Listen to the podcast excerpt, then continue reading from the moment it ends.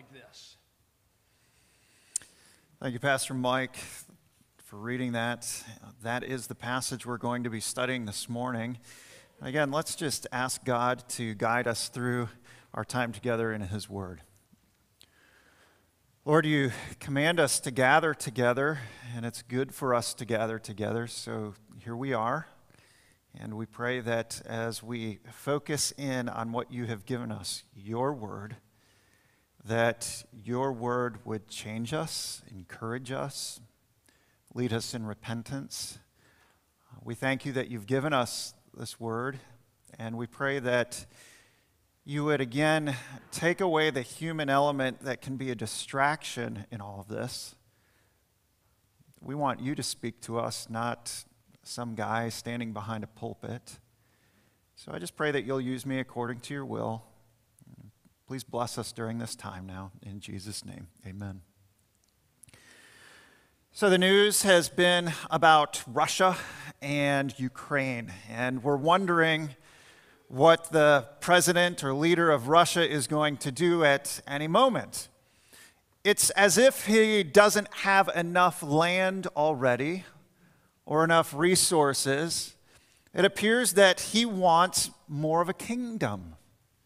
He wants his domain of rule to extend. He wants his realm to go out further. And so we're kind of watching with anticipation. What's going to happen? Is he going to aim to press into another area and exercise his authority? Is he going to aim to conquer Ukraine?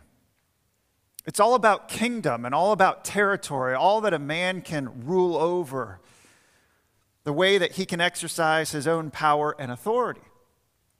When you think about this present day illustration of a kingdom that is expanding, we read Jesus' first words last week in the Gospel of Mark, where he said in Mark 1, verse 15, he said, The time is fulfilled, an era is coming to an end, and a new era is beginning.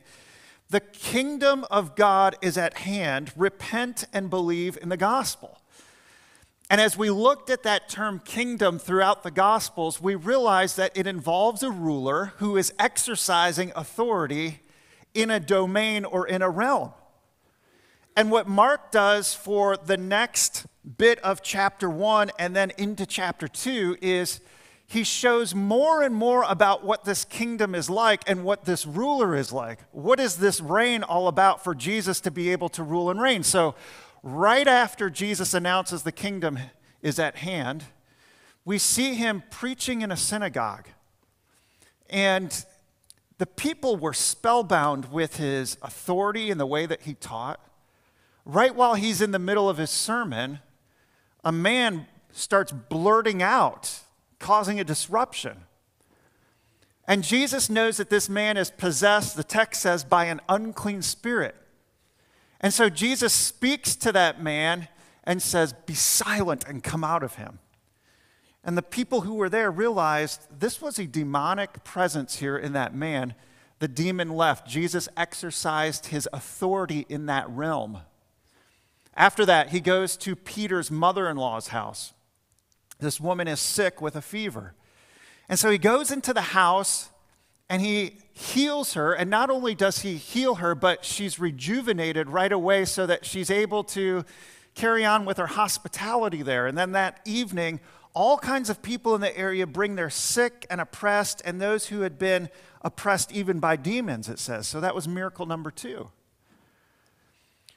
We finished last week with a third miracle, and it seems as though these miracles are beginning to almost function like a crescendo, get more and more difficult. There's a man who comes to Jesus he defies the Jewish tradition by coming within the 50 paces that a person was supposed to keep from Jesus if they had leprosy. This man had this contagious disease and approached Jesus and asked him, Jesus, if you will, you can make me clean.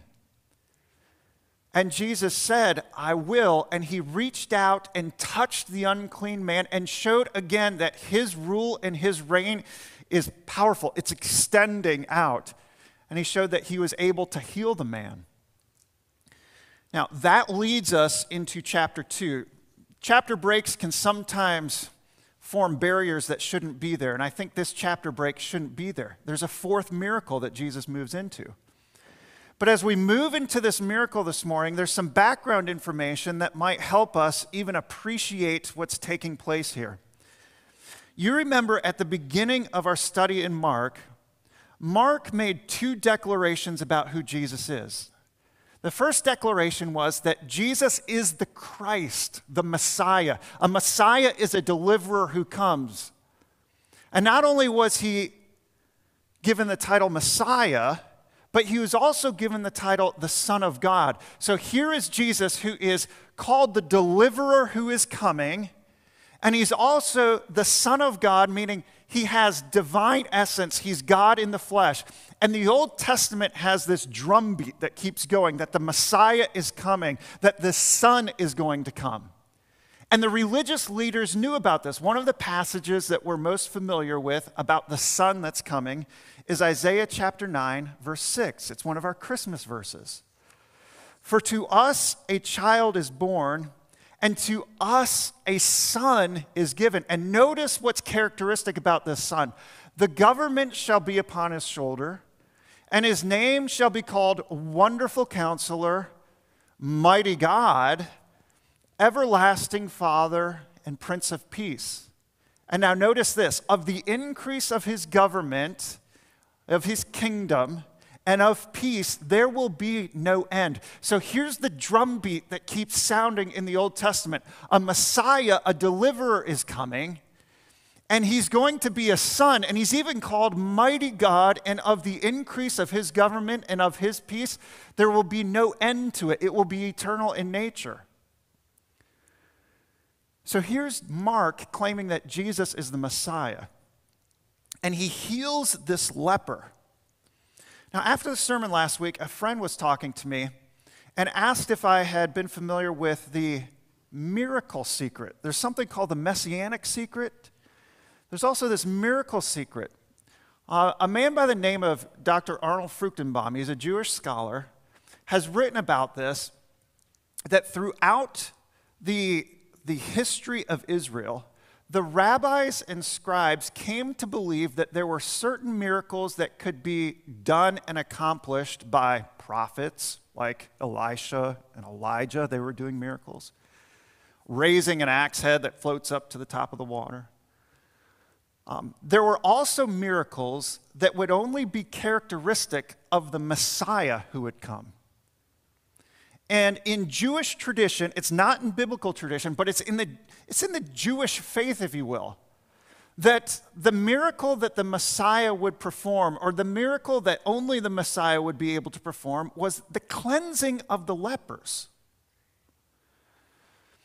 And so, if this is taking place and if this is real, the, the scribes and the rabbis are starting to hear about this teacher up around Galilee who is healing powerfully. And then this third miracle that Mark gives is this miracle where Jesus has powerfully healed a leper. Now the scribes and the Pharisees, the religious leaders, the priests, are asking themselves the question was this a true healing? If it is, we have to go through Leviticus 13 and 14, which talks about how they were supposed to treat lepers and leprosy. But if it's a true miracle that has taken place, in their mind, if they've come to believe this miracle secret, they would have to say that this miracle then is of the Messiah. So the leper has been cleansed. Could the Messiah actually be on the scene?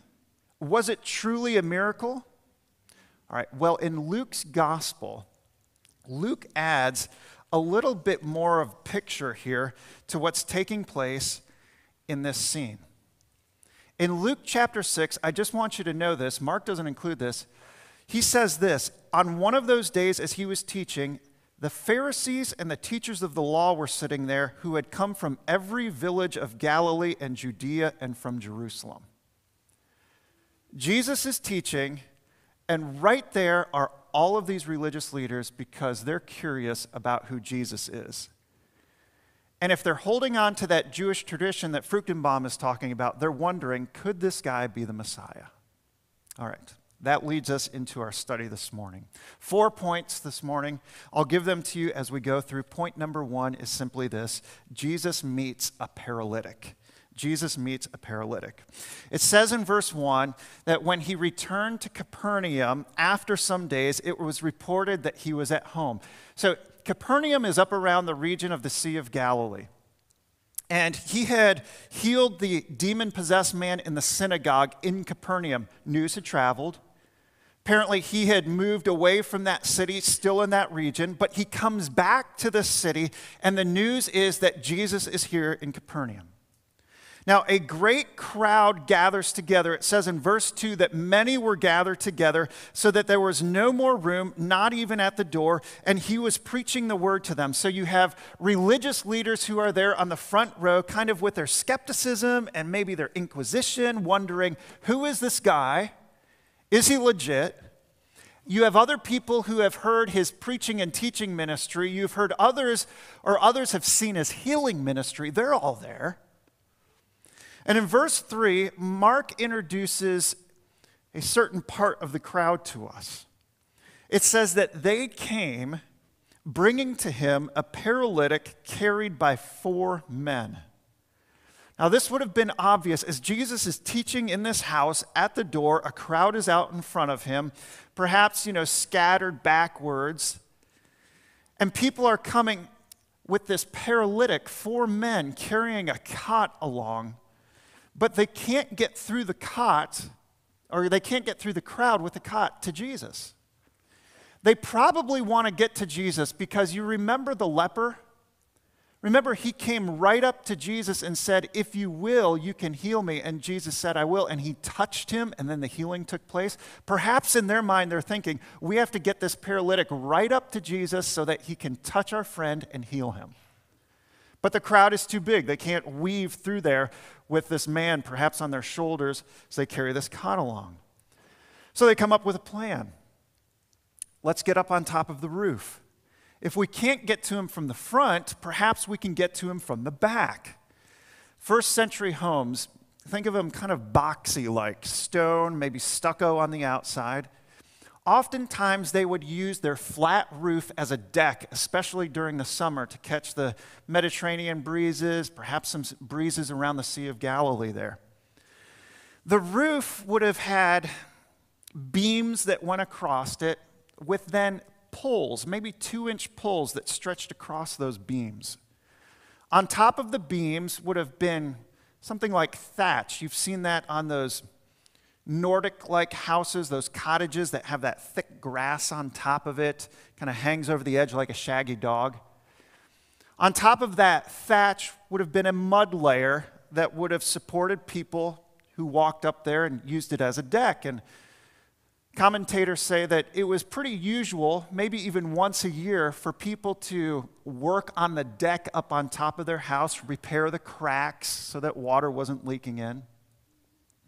Well, these four men move up on top of the roof. And the text says in verse 4 that when they could not get near him because of the crowd, they removed the roof above him. The, the literal uh, rendering there says that they unroofed the roof that was there. It's just interesting how Mark uses that meaning that they probably broke up the mud that was on top, the dry mud, and start peeling back this thatch and start pulling off the poles that would have gone across these beams. And now there's an opening in the roof. And in verse 4, it says that they removed the roof above him, and when they had made an opening, they let down the bed on which the paralytic lay. Now, let's just say it's your open house. Some of you have had students that have graduated, and there's a great crowd that's there, and maybe there's a line that's leading up to your student, and somebody says, Forget the line. I'm jumping up on top of the roof with a chainsaw, and I'm coming through, and I'm jumping down through this hole in the roof. All of us would be a little disturbed at the audacity, the gall that somebody would have to actually do this. But here are these four men and this paralytic that are moving forward saying, we have to get next to Jesus. We have to be able to see him. And you can imagine now, all eyes are on this scene that is taking place. Ropes on each corner of the cot, lowering this paralytic down. If Jesus is at the door, perhaps he's coming down behind him. Everybody sees what's taking place. Here's a paralyzed man with a group of gutsy friends who are willing to get this guy as close to Jesus as possible. What will Jesus do? Point number two in the story Jesus forgives sin. In verse 5, Mark turns our attention to Jesus now. And in our ESV, it says, And when Jesus saw, some of your translations, I like how it says, and Jesus seeing this. And the reason why those translations say Jesus seeing this is because it's a participle. And meaning this is an ongoing action. We're seeing something take place. That's a disturbance. It, it wasn't Jesus who just glanced at something. He was seeing this take place, this whole scenario unfold. And what is it that Jesus is seeing? It says here in verse 5 and Jesus seeing their faith. He saw a group of men, most noticeably a paralytic, who were moving towards Jesus in spite of all of the challenges, both real and possible. They have faith that they have to get next to Jesus. There are challenges that are in front of them. There's the challenge of the initial crowd. There's the challenge of access. There's the challenge of taking apart someone's house. There's this challenge of possibly offending people who are in, te- in attendance there. But despite all of the challenges, all the possible repercussions, this man wanted nothing else than to be brought right to Jesus. That's where he wanted to be because he had the faith, the belief that to be next to Jesus was the best place for him to be. It was the only place for him to be. And faith compelled him past the challenges, both real and possible, that he had to be there. And it begs a question if Jesus is seeing their faith, what is Jesus seeing in your heart today?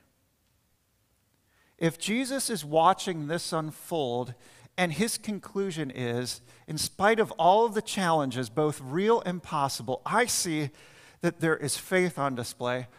What is Jesus seeing in your life today? Is Jesus seeing ongoing faith that he is worthy above all challenges, both real and possible? Because some of you might feel the challenge of other people in your life, like crowds in your life. What if I pursue Jesus or draw closer to him? What will my spouse think? What will my family think? What will my circle of friends think? What will the crowds think? How will they respond? Is the possibility of their frustration worth the cost of me drawing closer and closer to Jesus? Do I have that kind of faith where no matter what I might face, it's worth it to be closer to Jesus? And young people, I can't help but think that you are in such formative years right now that these are the real challenges that you are facing. How will people look at me if I do take a step forward in faith and draw closer and closer to Jesus? What if I stand for him? What if I'm acknowledged as being next to him? What will people think? Jesus saw their faith, but what does he see in your heart this morning? I just want to encourage you that God can handle all of the challenges, both real and possible. And any person who has walked with Jesus for a season of time will say it was worth it. The possible challenges and the real challenges that they have faced, any person who has walked with Jesus for a season of time will say it's worth it. Keep drawing in. So, young or old, wherever you are, if you're concerned about the possible repercussions of following Jesus, the Word of God and the people of God will say, It's worth it. Keep going. Second, Jesus is seeing here, but he's also forgiving. the first words that Mark records coming out of Jesus' mouth as this scene is unfolding in front of us in this whole exchange is simply this in verse 5. He says, Son. And the question that came to my mind is why does Jesus use the word son? Because in Luke's gospel, Luke uses the word man. So do we have a discrepancy here? No, Luke is focused on something different than what Mark is focused on. When Mark uses the term son here, he's using it in the sense that this man has placed himself under the authority of Jesus. Jesus has now set himself in a place of authority by calling this man son. He's like a dad who's looking down to his son, a dad who has authority, but a dad who also has benevolence and who wants to give.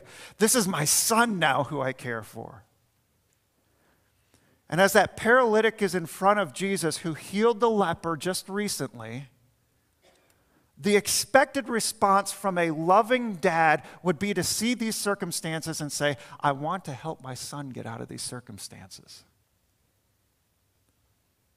But what does Jesus say? Jesus, acting like a father, says to his son, the paralytic, he says, Son, your sins are forgiven. And that's just sort of, whoa, wait a second, Jesus. That's not what we were expecting. We're expecting that this man who hasn't been able to walk, perhaps since birth, would be given the gift of getting his mobility back. But Jesus doesn't do that. He looks at the man who has come to him and he can see his faith and he says, Son, your sins are forgiven. And what Jesus is doing here is he is dealing with the man's greatest need, a need that every one of us have.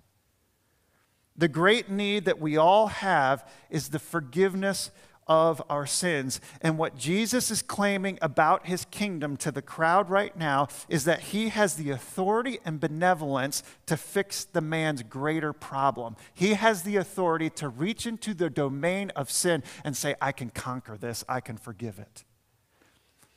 So let's ask a question here as we're just looking at this. Two questions. What is sin? What is sin? 1 John chapter 3 verse 4 says that sin is lawlessness. This is probably like the most concise definition that we can find of sin. Sin is lawlessness. Now when John uses that term lawlessness, he's not referring to the Mosaic law of the Old Testament. He's referring to God's complete law. He's referring to God's authority, the authority that he has given to us in his word. And sin is anything that violates what God has given to us, that has violated God's law. So here is maybe an extended definition sin is anything an act, a word, a thought, a motive that violates or contradicts the will and character of God. It's anything that violates or contradicts the will of character or character of God. That's what sin is. It's looking at God who has said, I have given you a prescription for life, and you are violating or breaking that law that I have given you in life. It's ultimately an act of rebellion against what God has given. And when you think about it, Andy was praying earlier and acknowledging God as the creator over all things, including us as humans. God created us with beauty and order and structure. And part of that beauty and order and structure is morality. And God has said, This is what is moral. This is how I want my creation to walk in beauty and order. Now go and do that. And anytime a human being says to God's order and structure, to the Creator, No, I don't want to do that, that is sin. We might think that our sin is only unto ourselves. Like, I can sin in a box and it doesn't affect anybody, but it's not. Every act of sin is an act of rebellion against God. Sorry about that. I'll try to stop twisting. We are raising our prideful hearts and saying that God's authority over our lives can be cast off and we can do life better and more wisely without God's wisdom. Sin, any act of sin, is committed against God. And David recognized this. He said in Psalm 51, verses 1 through 4, after he had committed adultery with Bathsheba, after he had knocked off her husband, he said, Have mercy on me, O God, according to your steadfast love. According to your abundant mercy, blot out my transgressions. Wash me thoroughly from my iniquity and cleanse me from my sin. For I know my transgression, and my sin is ever before me. You see him talking about sin. And notice what he says Against you and you only have I sinned and done what is evil in your sight. Did David sin against Bathsheba? Absolutely. Did he sin against Uriah, Bathsheba's husband? Absolutely.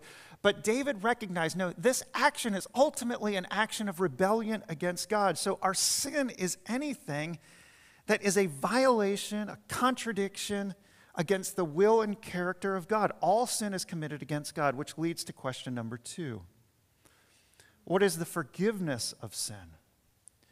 There's several words in Scripture that are translated as forgiveness. This word here in the story, it's an interesting word. It's not the word grace that Paul uses in Ephesians chapter 4, like God forgives us, he graces us with sin. This word here in Mark chapter 2, forgiveness has the idea of canceling or sending something away. It was also used in the context of canceling out someone's debts or releasing someone from debt. So sin is like a moral debt that we have accumulated against God.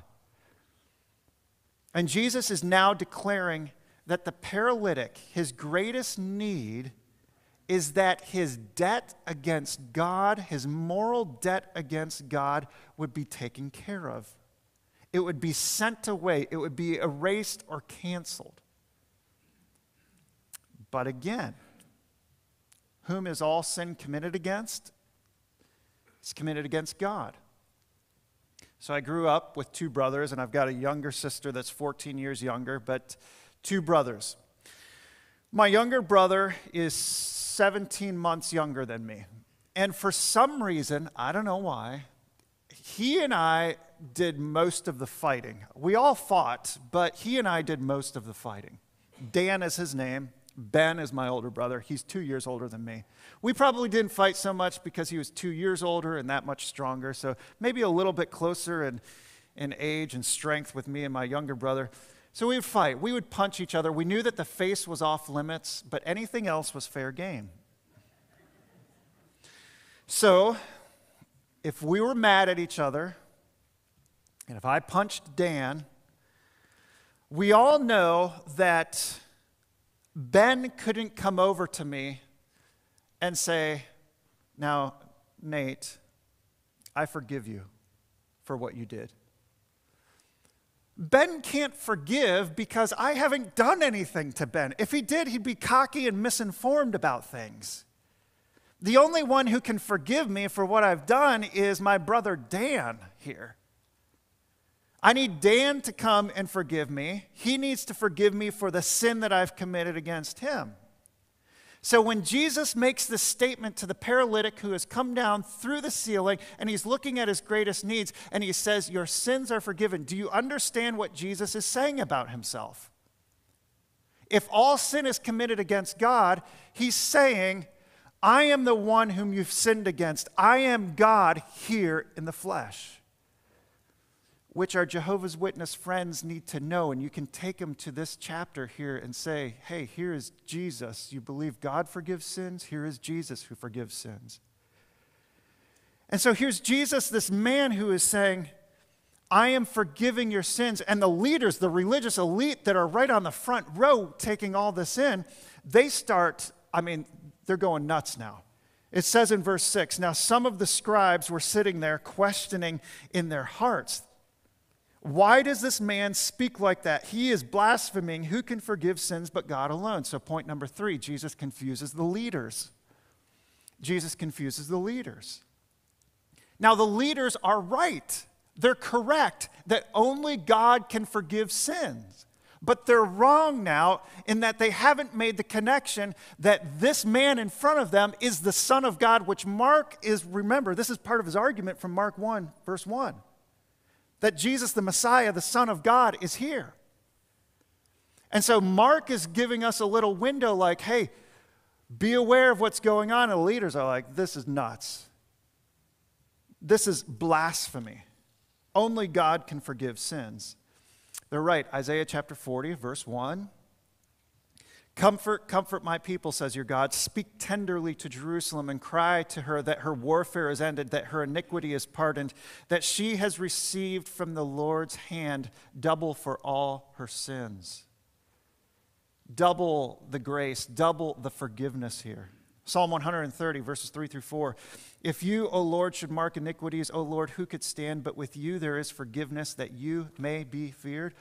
God and God alone forgives. He's the only one who can forgive their sin.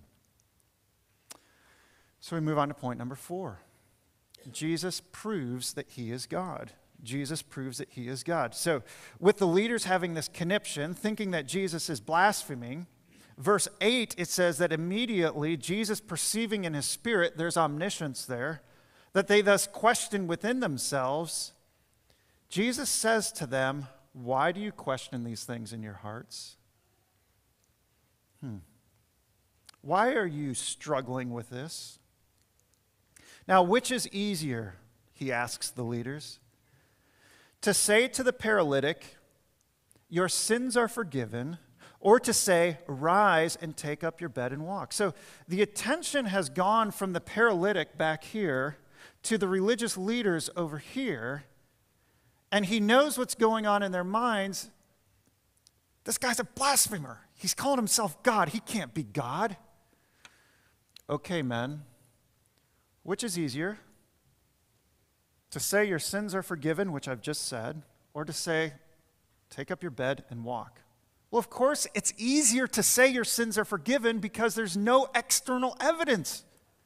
It's just a declarative statement. There's like no receipt that comes out of heaven magically appears when sins are forgiven. These are just words that are spoken.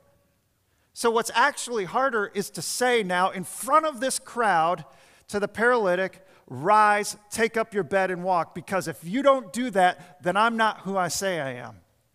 And this whole ministry of Jesus walking around Galilee is just empty, it's a sham. So Jesus turns now to the paralytic who still hasn't been healed of his physical ailment. And he turns to him and he says, with three imperatives Now, rise, take up your bed, and walk. Now, pause. One more Old Testament verse that is just ringing in the minds of these religious leaders comes to us from Isaiah 35. Isaiah 35 says this The wilderness and the dry land shall be glad, the desert shall rejoice and blossom like the crocus. It shall blossom abundantly and rejoice with joy and singing. The glory of Lebanon shall be given to it, the majesty of Carmel and Sharon. They shall see the glory of the Lord, the majesty of our God. These are verses about this coming deliverer. Now, notice what happens and notice the characteristic of this deliverer. Then the eyes of the blind shall be opened, and the ears of the deaf unstopped. And notice this then shall the lame man leap like a deer, and the tongue of the mute sing for joy. Do you see the religious leaders are like, if this guy can heal that paralytic, we're talking about a lame man leaping up for joy. We're saying that the kingdom of God is splashing out on us right now. It's here, it's present. So Jesus proves it. And he turns to the man and he says, I say to you, rise, pick up your bed, and walk. If this happens, it validates Jesus' claims. Isaiah's prophecies are coming true right in front of them. And notice what happens. Verse 12. And he rose and immediately picked up his bed and went out before them all, so that they were all amazed and glorified God, saying, We have never seen anything like this. Slam dunk, case closed. Jesus proves who he is. He's God in the flesh in front of them. The kingdom is coming and splashing out on them. They had never seen anything like it. The question is were they getting the real message? Three applications. Are you and I getting the message? Question number one Are you and I getting the message of this text? Keep in mind, Mark has started with this defining statement in chapter 1 that Jesus is the Messiah, the Son of God. Then in verse 14, Jesus' first words are Repent, for the kingdom of God is at hand. And Jesus is doing these miracles to send a message. And it climaxes here with this miracle. And what is the climax of the miracle? Is it that a lame man can walk? No, it's not. The climax of the miracle is that Jesus has the authority and the benevolence alone to forgive sins. Jesus alone has the authority and the benevolence to forgive sins. That's what Mark is proving through these strings of miracles that he has put together and climaxed here with Jesus' statement Son, your sins are forgiven the healing proves that Jesus' words are validated. Are you and I getting the message? Only Jesus has the authority and benevolence to forgive sins. Application number two, again in the form of a question Are we seeing our greatest need? Are we seeing our greatest need? Now, think about this. God sees that our greatest need is not circumstantial. Our greatest need is spiritual in nature. Our greatest need is not that life will go well for us. For the paralytic, his greatest need was not that he would be able to walk. For the scribes, the priests, the religious leaders who were there, their greatest need was not that everyone would follow the rabbinic codes. The greatest need for everyone in the story, the greatest need for everyone in history, is that we would have our sins canceled and forgiven.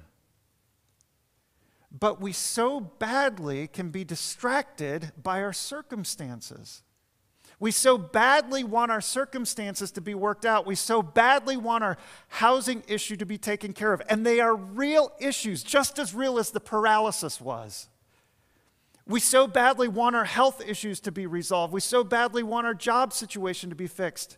We so badly want the relationship to be taken care of. All of those things are real, but Jesus did not come to give us better, ease filled lives. And if he did, we would probably be miserable people who got everything that we wanted. Our greatest need is not a circumstantial need of having an ease filled life. Our greatest need is spiritual in nature. And if you think about it, if this paralytic came to Jesus and all Jesus did was say, Yes, rise, take up your bed, and walk, and healed him, that paralytic man may have lived for another two, three, four decades, but he would have spent the last 2,000 years possibly in hell and into eternity future.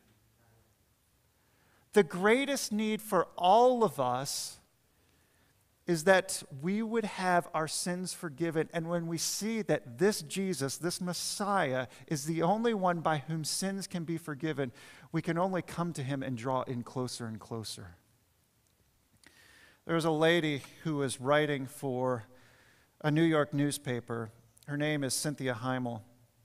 And I don't think she was writing as a Christian. She was just writing as an observer about people who got what they wanted. Their circumstances started to work out for them.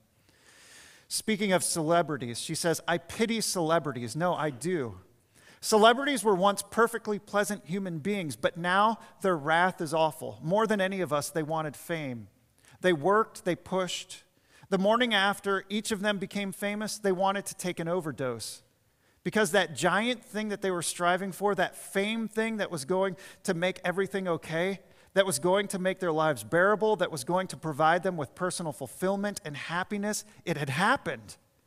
And nothing changed. They were still them. The disillusionment turned them howling and insufferable. I think when God wants to play a really rotten practical joke on you, he grants you your deepest wish. And some of us are so bent on getting our circumstances worked out, but you will be the same person then as you are now. The greatest need that we have is spiritual in nature. And are these circumstances real? Yes, they are real. And I'm, we can't take away from any of that. But when they become our ultimate goal in life, we've missed Jesus. We've missed the hope that we can have in Jesus. So, can we see that our deepest need is the forgiveness of sins against God? And that when we have this forgiveness with God, we are in relationship with Him. The guilt that we have no longer has to hang around our neck. There might be some here this morning who have just sins that, you know, just keep talking from the past. If you are in Christ, Christian, that debt has been canceled on your account. It was placed on Jesus at the cross, and you are forgiven. Do you have circumstances? Yes. Do some of those circumstances come with the sins that you committed? Yes. But that sin does not define you anymore. Forgiveness is. That grace that Jesus has given is now on your account. Question number three, and in closing Are we enjoying the gift of God's forgiveness? Are we enjoying the gift of God's forgiveness? Like I just said, guilt can hang like a heavy ball and chain around so many people's lives. But the wonderful news that we know is that Jesus, through the Word of God, which teaches us, releases us from that debt against Him. It was a debt that none of us could ever pay back. The things that you said in the past to your children, the acts that you've committed against other people in life, the selfishness that you demonstrated, the thoughts, the motives, all of those things that you have done in the past, if you are a Christian, your sin is forgiven. And Jesus is the only one who has the authoritative right to carry that out in your life. And Paul brings this up, Colossians chapter 2, verses 13 and 14, where it says that God made us alive together with him, having forgiven us all our trespasses by canceling the record of debt that stood against us with its legal demands. This he set aside, nailing it to the cross. So when Jesus went to the cross, the debt of your sin was nailed to the cross in Jesus. Psalm 103, verses 1 through 3. Bless the Lord, O my soul, and all that is within me. Bless his holy name. Bless the Lord, all my soul, and forget not all of his benefits. And what is his first benefit?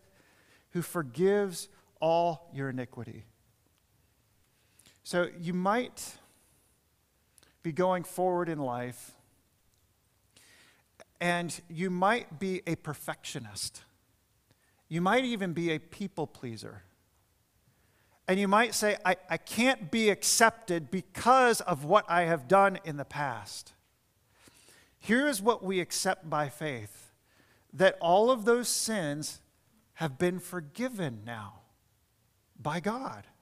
All the hatred, all the bitterness, all the secret lies, all the selfish acts, Every sin that you have committed, Christian, against God has been forgiven. So you are free from those debt of sins. And God doesn't look at you as a debtor to Him anymore.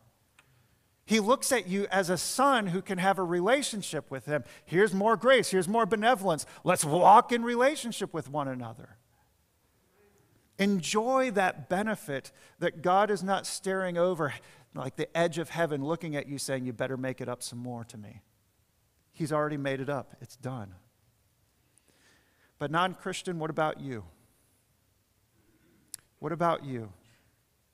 You will never be able to erase your sins no matter how many good works you do. It's only through Jesus. And so I just ask, even right now in your heart, would you be walking towards Jesus? Would you be coming to Jesus this morning like that paralytic? Would you be coming with the faith that only Jesus can meet my greatest need? Because only He can. So take some time this week, Christian. Take some time this week to just enjoy the forgiveness that God has given to you in Jesus. Let's pray.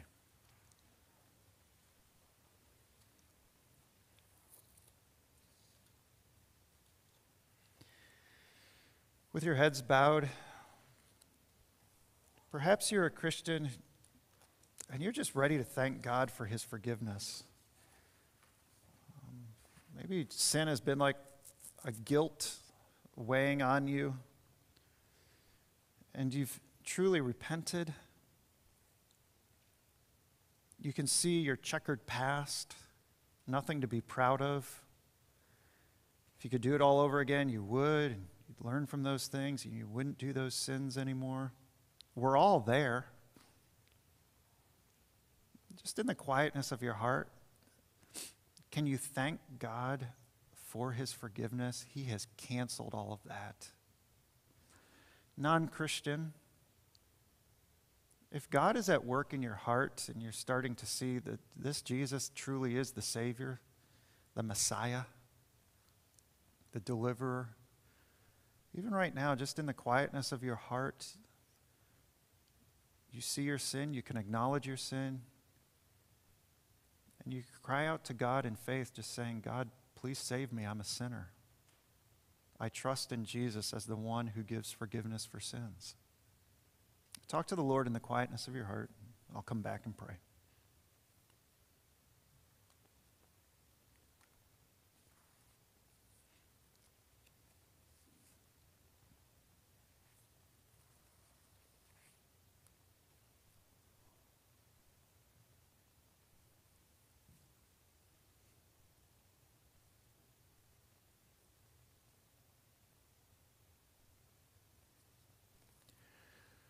God, we thank you for your kindness to us.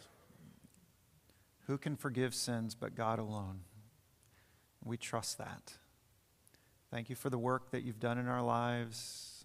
We pray that we would never become numb to that great work.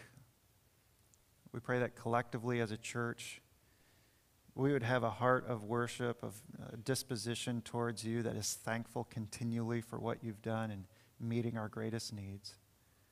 For those who are still seeking, looking, thinking, considering, we just pray in humility that you would continue to move, move us all along. Please draw people to yourself. In Jesus' name we pray. Amen.